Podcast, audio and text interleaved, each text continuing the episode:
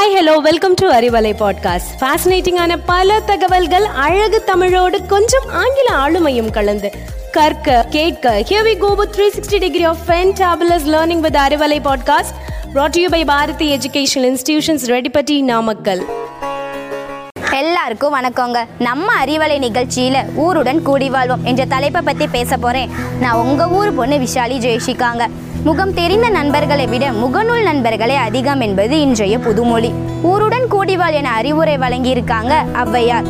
ஒருத்தர் நிறைய காசு செலவு பண்ணி ஒரு பெரிய நகரத்துல வீடு வாங்கினாருங்க. தன்னோட அப்பாவை கிராமத்துல இருந்து வீடு பார்க்க கூட்டிட்டு போனாரு. வீடு பார்த்தீங்கன்னா பதினாலாவது மாடியில இருந்ததாம். சுற்றி காட்டி பெருமை அடைந்தாராம். அப்பா யதார்த்தமா ஒரு கேள்வி கேட்டாராம். ஏனப்பா தரை யாருடையது? பதிமூன்றாம் மாடிக்காருடைய மேல்தளம். பக்கவாட்டு சுவர்கள் அடுத்த வீட்டுக்காரரோடது. மேல்கூரை பதினைந்தாம் மாடிக்காரரின் தரைத்தளம். அப்ப நமக்கு எதுதான் தம்பி சொந்தம்? அப்படின்னு அப்பா கேட்டாராம். ஆனா இதுதானங்க எதார்த்தம் சுவர்களும் தரைகளும் எப்படியோ இருந்துவிட்டு போகட்டும். ஆனால் மனிதர்கள் மனிதர்கள் இணைந்து வாழ வேண்டியது அவசியமாகும். மதங்கள் கடந்த மனித நேயம் எல்லா இடங்களிலும் வெளிப்பட்டு கொண்டுதான் இருக்கிறது. மனிதம் என்னும் அன்பு நூலால் இணைக்கப்பட்டு மகத்தான செயல்களை செய்து வராங்க. எத்தனையோ ஊர்களில அமைதியாக ஆரவாரம் இல்லாம அன்னதானம் கூட்டு வழிபாடு என ஜாதி பாகுபாடு இல்லாம தினமும் நடக்குது.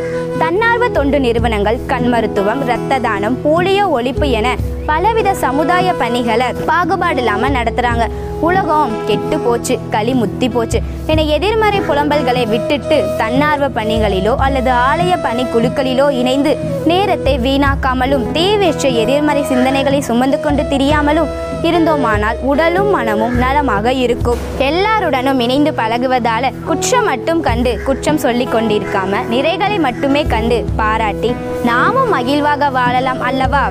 எல்லோருடனும் இணைந்து சந்தோஷமா வாழ்றது அப்படிங்கிறது ஒரு கலங்க. ஒரு ஊர்ல பணக்காரர் ஒருத்தர் இருந்தாரு. அவரு அந்த ஊர்ல எந்த ஒரு விசேஷம் நடந்தாலும் நேரே போக மாட்டாரு. அவருக்கு பதிலாக தன் சார்பாக ஒரு கம்பு அனுப்பி வைப்பாரு. அவருக்கு பதிலாக கம்பு வந்து விட்டதா அப்படின்னு ஊர்ல இருக்கவங்களும் பேசிக்குவாங்க. காலம் அப்படியே சொல்லலுமா என்ன? அந்த பணக்காரர் வீட்லயும் ஒரு திருமணம் வந்ததுங்க. அந்த திருமணத்திற்கு ஊரையே கூப்பிட்டாருங்க. ஊர்ல இருக்கவங்க எல்லாரும் சேர்ந்து ஒரு முடிவெடுத்தாங்க. திருமண நாளும் வந்தது. ஆனா அந்த திருமணத்திற்கு யாருமே போகலையாம் அதாவது குச்சிகளை கம்புகளை அனுப்பி வச்சாங்களாம். பணக்காரர் வீட்டுல நூற்றுக்கணக்கான கம்புகள் கிடந்தன. பணக்காரர் பார்த்துட்டு என்னது இது? இவ்வளவு கம்புகள் கிடைக்கிறது? அப்படின்னு கேட்டாராம். அதுக்கு ஒருத்தர் சொன்னாராம் ஆமாம் நீங்கள் ஊரில் நடக்கிற எந்த ஒரு விசேஷத்துக்கும் போகாமல் கம்பை அனுப்பி வச்சிங்க. அதனால் அவங்களும் ஆளுக்கு ஒரு கம்பை அனுப்பி வச்சுருக்காங்க அப்படின்னு சொன்னாங்களாம். பணக்காரருக்கு ஆணவம் அழிந்து ஊரில் இருக்கவங்கிட்ட மன்னிப்பு கேட்குறாரு. ஊரில் இருக்கவங்களும் பெருந்தன்மையோட மன்னிப்பை ஏற்றுக்கிட்டு திருமணத்தில் பங்கேற்கிறாங்க. இது ஊருக்கு மட்டும் இல்லைங்க உலகத்திற்கே ஒரு பாடம். சேர்ந்து வாழ்வதற்கு ஒன்றாக பணி செய்வதற்கு விட்டு கொடுத்தல் என்னும் பண்பு அவசியங்க. ராமாயணம் கற்றுத்தரும் பாடம் விட்டு கொடுத்தல். ராமர் அரசாட்சியை பரதனுக்கு விட்டு கொடுத்தார். ஆனால் பரதனோ தனக்கும் வேண்டாம் என ராமனின் கால் பாதுகையை வைத்து அரசாண்டான். லட்சுமணனும் சத்ருகனும் சகோதரர்களுக்கு சேவை செய்தனர். எல்லோரும் இணைந்து மகிழ்வாக வாழ்ந்தனர்.